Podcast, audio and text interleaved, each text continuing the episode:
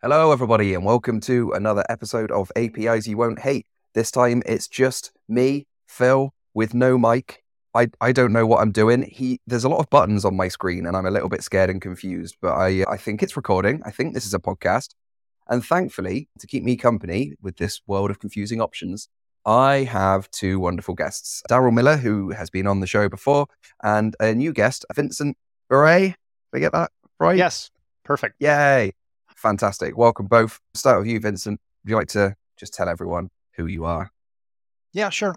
Hi, everyone. Nice to meet you. Nice to meet you in person, making our quotes at the same time. Phil, and I'm based out of Montreal. I'm a principal developer on the Microsoft Graph client experience team, and I work a lot with Darrel on the day-to-day basis. Nice. Darrel, who who are you? Uh, I work at Microsoft as an API architect on the Microsoft Graph, and in my spare time, I spend some time working on the Open API specification and a few IETF HTTP related specifications. Nice. And I'm really glad that you could both come today to talk all about Open AI and the latest happenings with Sam Altman. Our lips are sealed. We can say nothing. Okay.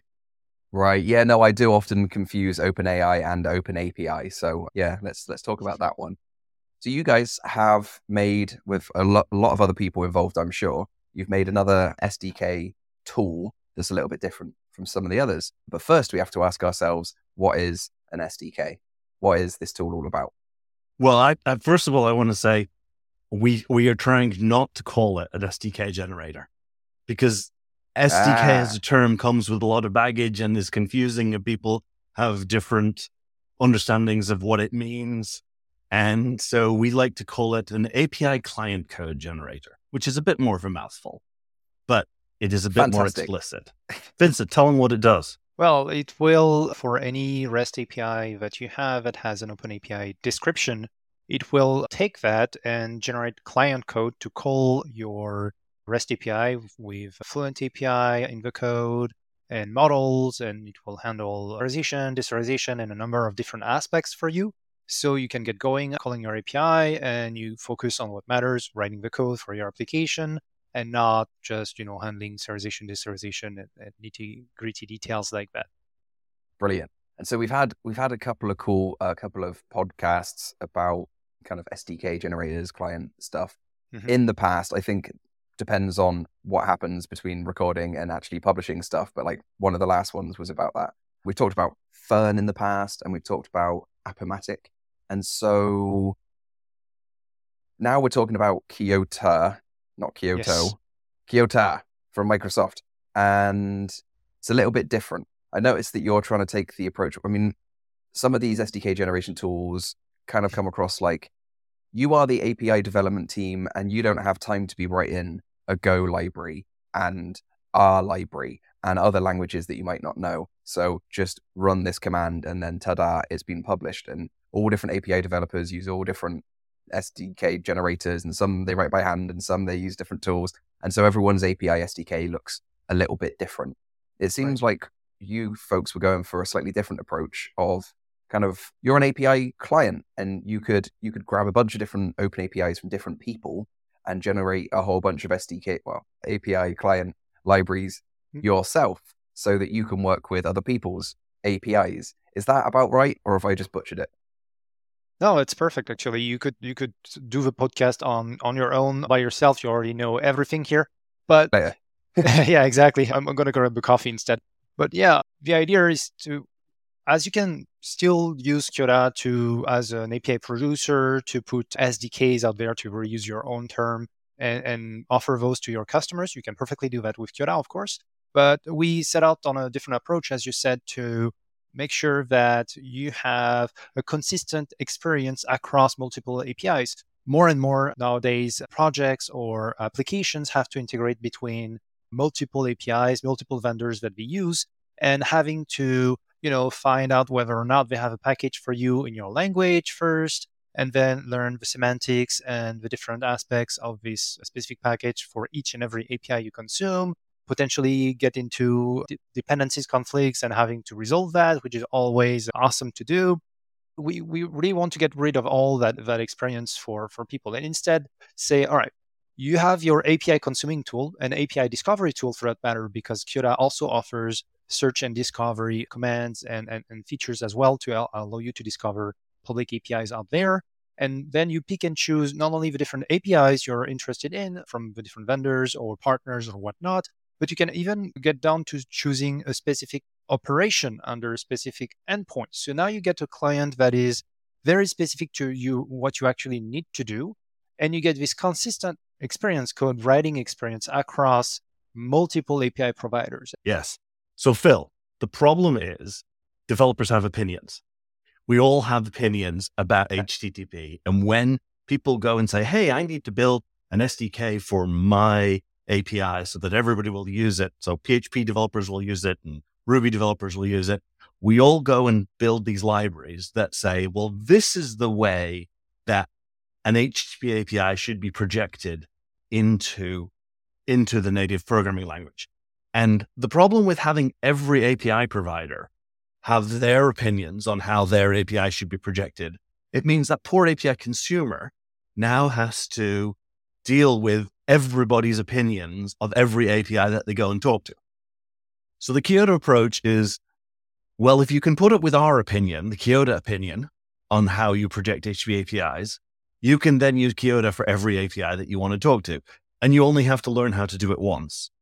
And we are we are as unopinionated other than having HTTP opinions. Like we don't take the HTTP methods and say, well, usually when it's a post, it means create. Therefore, we're going to use the create verb on the method. Mm. We just tell you, there's your post. Here's how you put HTTP headers in. Here's how you put query parameters in. Here's how you format a request body.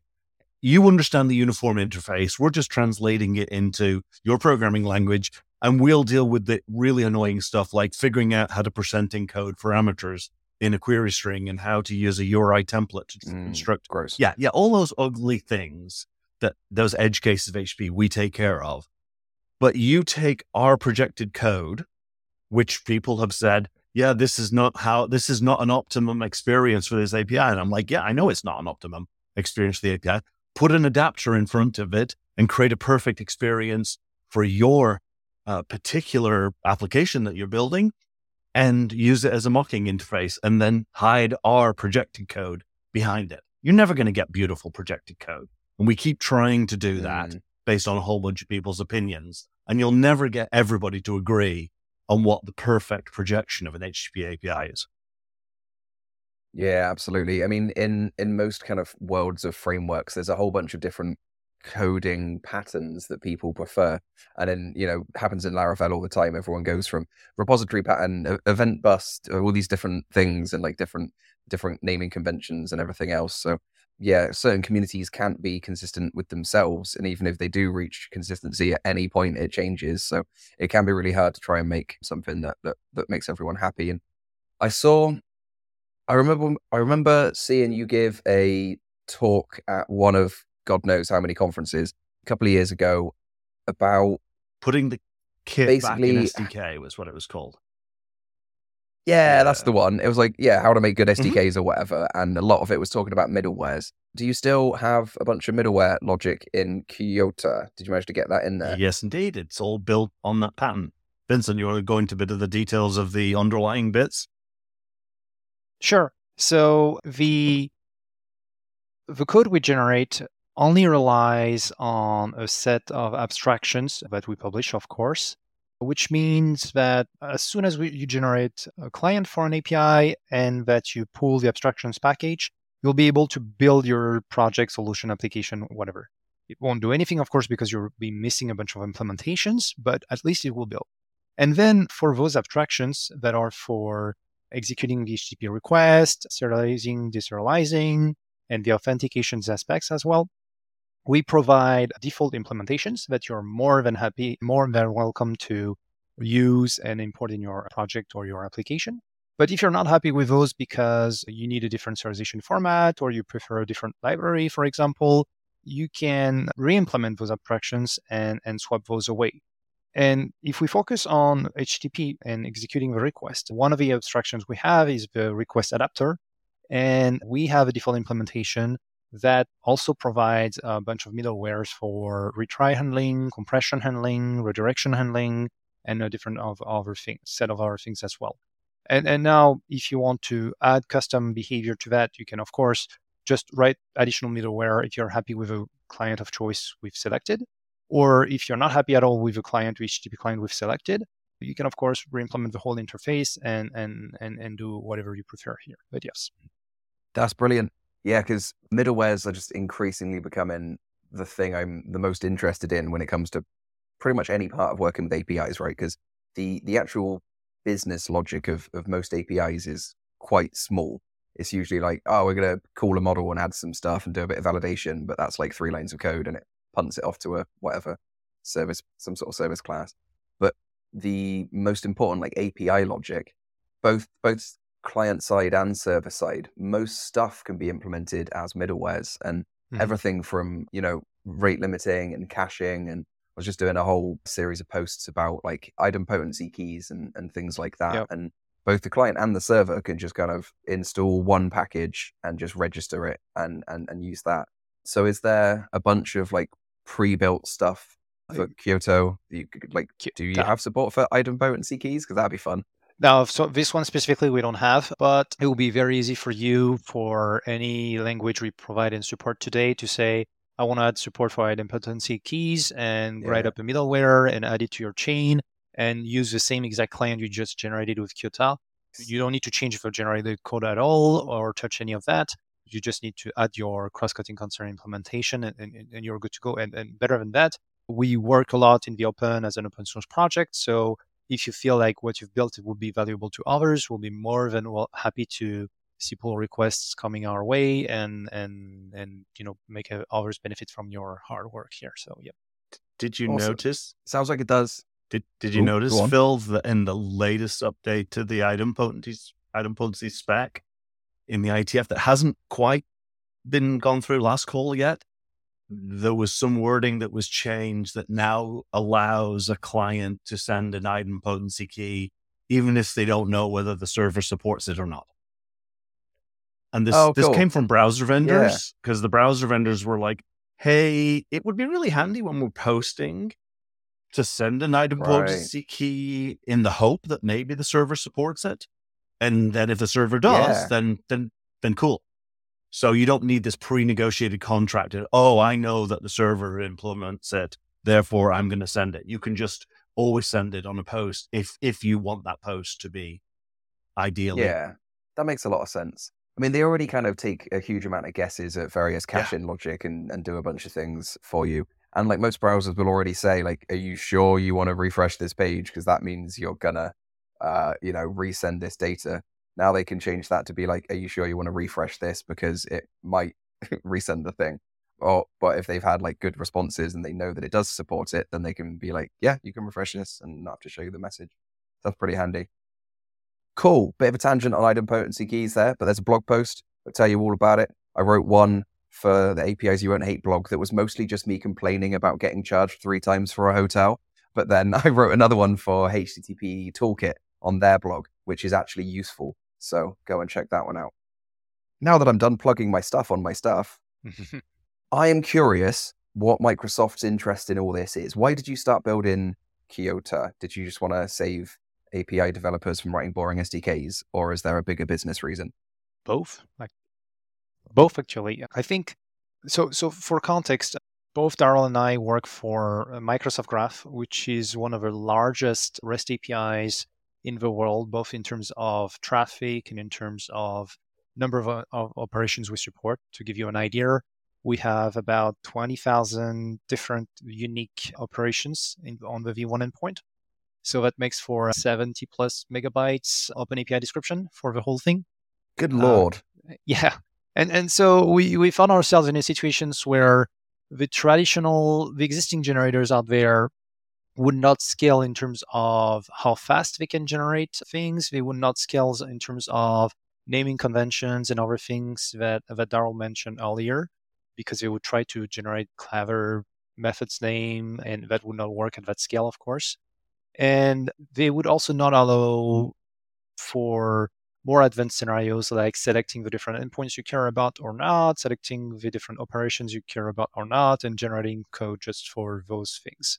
And, so this is how we set out to, or this is why we set out to build yet another client code generator for REST APIs a couple of years ago with Darrel to not only solve our business needs, but we built it in such a way that it's not just for Microsoft Graph and, and the DevX developer experience for Microsoft Graph, but also that it's really useful for the broader community and the industry at large. And hopefully people find it useful. Yeah.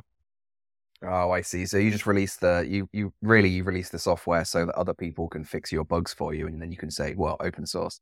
Yeah, of course, open source is great. We get people work for us for free. No, but we we, we are already collaborating with Red Hat on on on, on and, and they made a, a key decision to ship a bunch of clients based off Kiota for a different set of projects they have.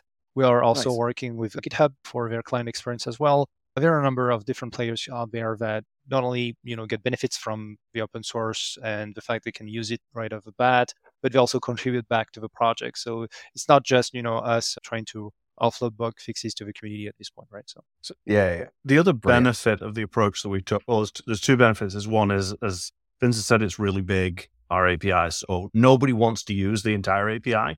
So they want this ability to just project code just for the parts of the API they care about. But the other thing is a lot of our customers who are doing work with Microsoft Graph, which stores like all your your data for if you have an, an M365 license. So your email, your calendar, your contacts, all of that kind of stuff. A lot of it is integration scenarios with either integration with internal systems or integration with other third party systems.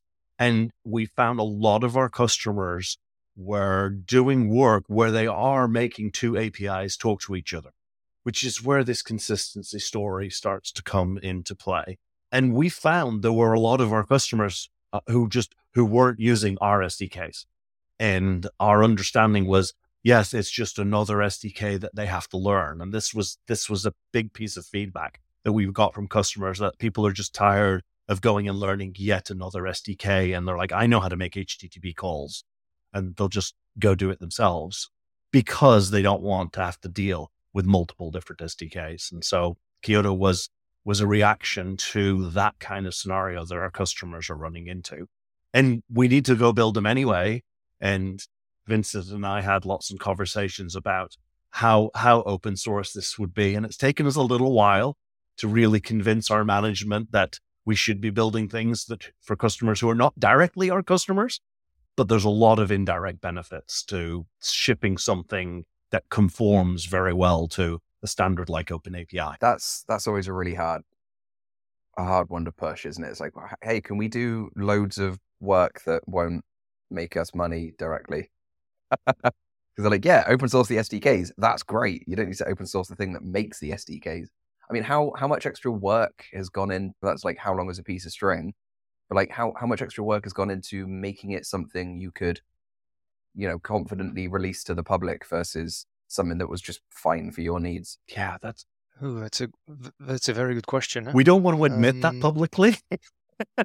yeah, fair enough. So, but and and this is the, the challenge is it's usually when you run into there's two scenarios. One is when you run into a problem that we have with our API, and there's an obvious easy shortcut that you can take that will solve it for us, but won't solve mm-hmm. it for anybody.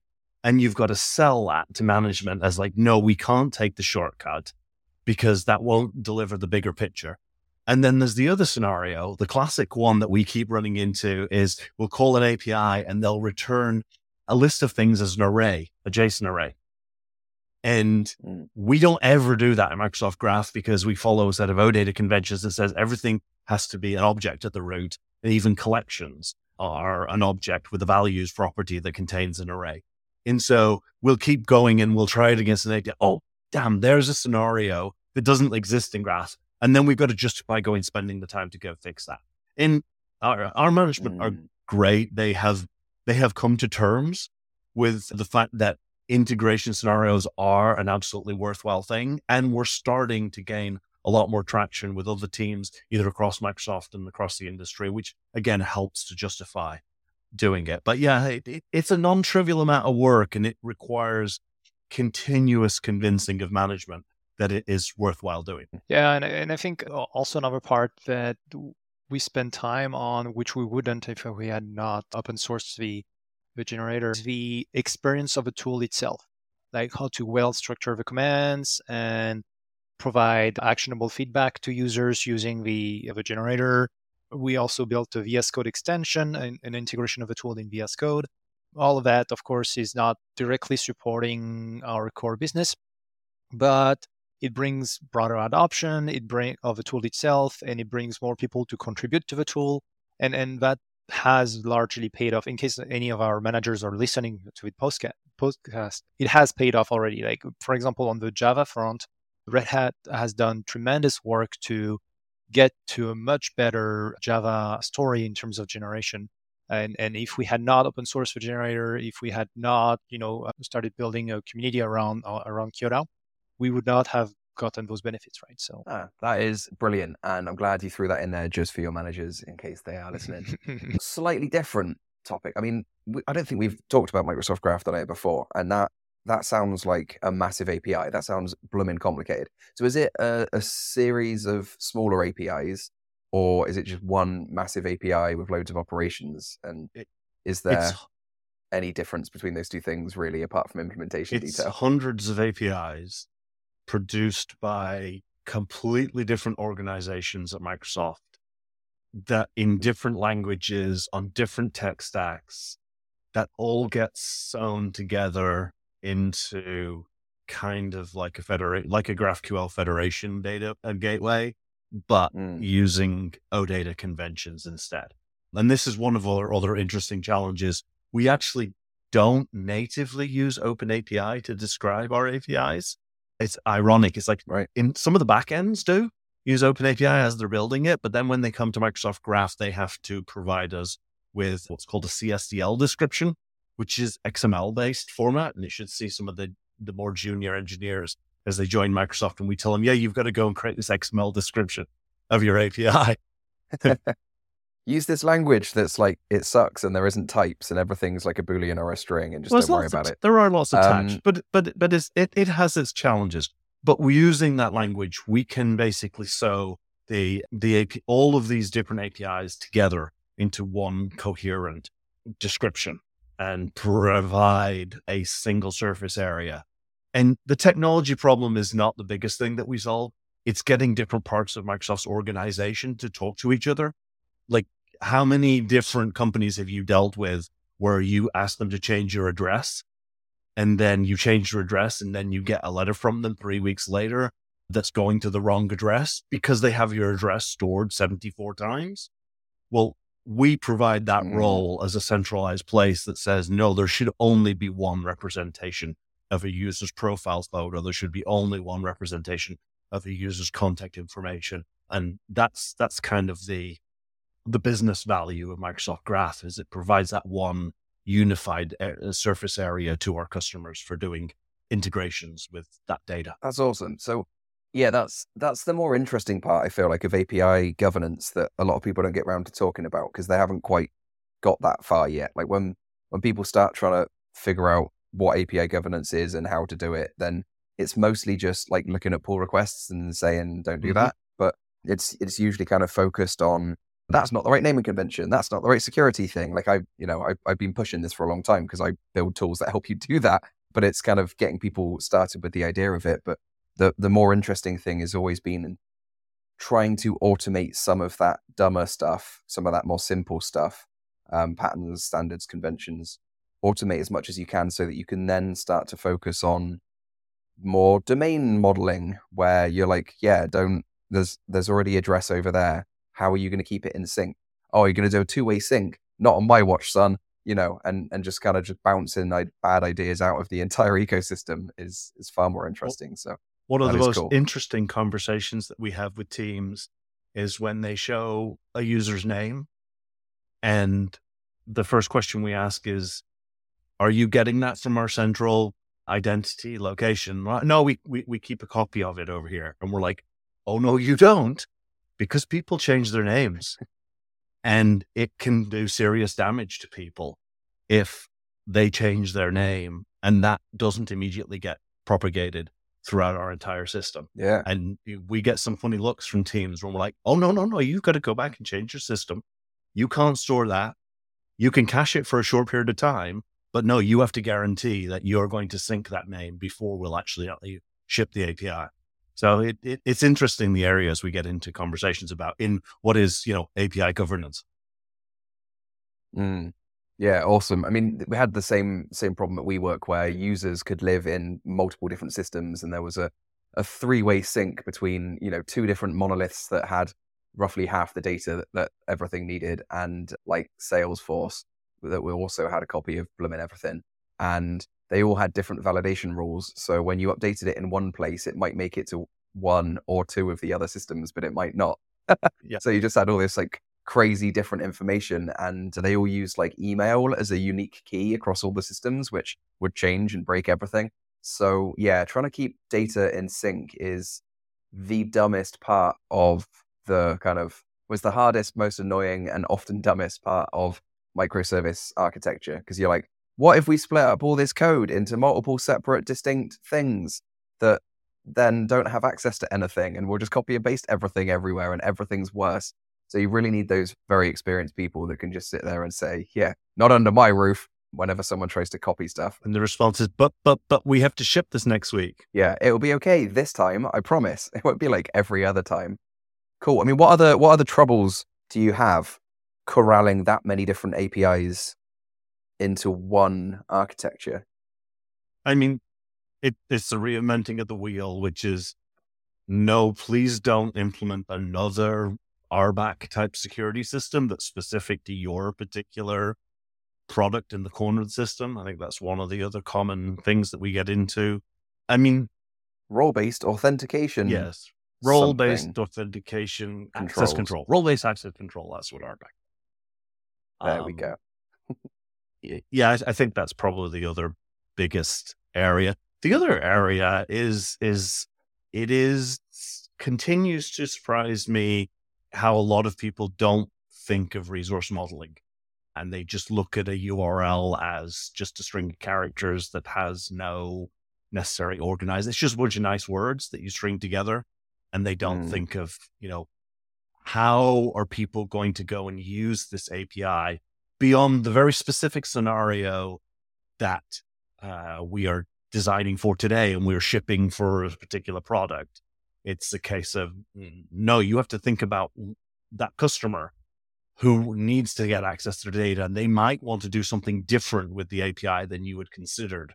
How can we make that possible without generating a massive amount of work and building an infinitely capable machine that nobody is going to use all, a large part of the stuff that you build? So I think it's that just generalized design for serendipitous reuse that's that's hard for people to. Mm, yeah, because you you either go the this is just raw data, do with it what you will, maximum flexibility, no mm-hmm. control, mm-hmm. or or you kind of go like these are the workflows we have really optimized for, and they're going to be sick if you want to do this thing with it. But if you want to do anything else, it's awful. Yeah, that is the constant sliding scale of terribleness that is API. Yeah, and you need to find some happy medium somewhere in between, and make sure you also design it in a way that's going to work well for the client code that we're going to project for you. Because sometimes you can design mm. APIs that are like, oh, that's just not going to work well in native programming languages. You know, like people who do lots of APIs that return very dynamic responses or APIs mm. that return raw. Oh, yeah, well, we don't want to schematize this part of the API. Yeah. Yeah, we've got an API that just like one endpoint just like spits iCalendar format at you. And we've managed to get rid of that because it was a bit gross and weird. But yeah, it's just like none of the tools are okay because they're expecting JSON, maybe XML. And then all of a sudden it's like, what the fuck is that? so yeah, understand that. I mean, bringing it back to Kiota for a second, just by way of wrapping up as well, probably getting to about time. But obviously, you guys are doing such a wonderful job at making Microsoft Graph be very consistent. And therefore, any you would expect if, if the open API is fairly consistent and follows patterns and the APIs are, are fairly consistent and follows patterns, then those SDKs are going to be pretty, you know, standard with each other. But for other people, like the example of a client who is talking to 10 different APIs made by 10 different people and you've Kiotafied the lot of them. How much does different open API affect the kind of consistency of the SDK, well, the, the API client code that is then generated from it? I would say not that much because, uh, again, as as Darrel mentioned at the beginning, one one of the key design aspects is that the only opinionated choices we've made were around HTTP and the conventions and whatnot, and we stuck to as close as HTTP conventions as we could. And, and, for example, if you take the Fluent API surface that we project for you to call the different operations and, and points and whatnot, one, the way it is structured is that it follows the path segmentation of your API. Because not only it's easier to map mentally to know, oh yeah, this method or this code path on in my code maps to that operation on the API, but also it allows us to neatly structure the code we generate and potentially avoid any conflicts if you have things with different names but at with the same names but at different levels and, whatnot. So now if you look at different descriptions and different APIs, even though their domains are different, even though the terms they are using are different, the organization of the Fluent API surface and the models and the other conventions are going to be the same. They are going to be mostly based on the HTTP conventions. And there is going to be another layer of conventions added by, by Kiota, but it, we try to keep it as thin as possible. So it's, it's super easy for you to mentally map your way through the different clients we generate here. Brilliant. All right. Well, I'm going to recommend that all you listeners go and have a look at Kiota because you might think you're being clever by just doing a like a file get contents and bung in a URL and then just like hope that thing works. But every time you you kind of directly just write your own little SDK, you've just built a bad SDK and it's brittle and there's a lot of things that can go wrong and it's going to be different every time and you don't have the ability to wrap that in beautiful fantastic middlewares that can can chuck in timeout logic consistently easily that can chuck in caching logic consistently easily so yeah, if you have a bunch of like direct dependencies that you've written yourself, delete those, and maybe Kiota can be the way to replace them. Thank you very much, Vincent and Darrel, for coming on. And I think I think this is actually recorded the whole way through. So I think we're okay. I think we did a podcast. Hopefully, yeah. Thank you so much for having us. Thanks, Phil. Cheers, guys. Have a good one. Bye.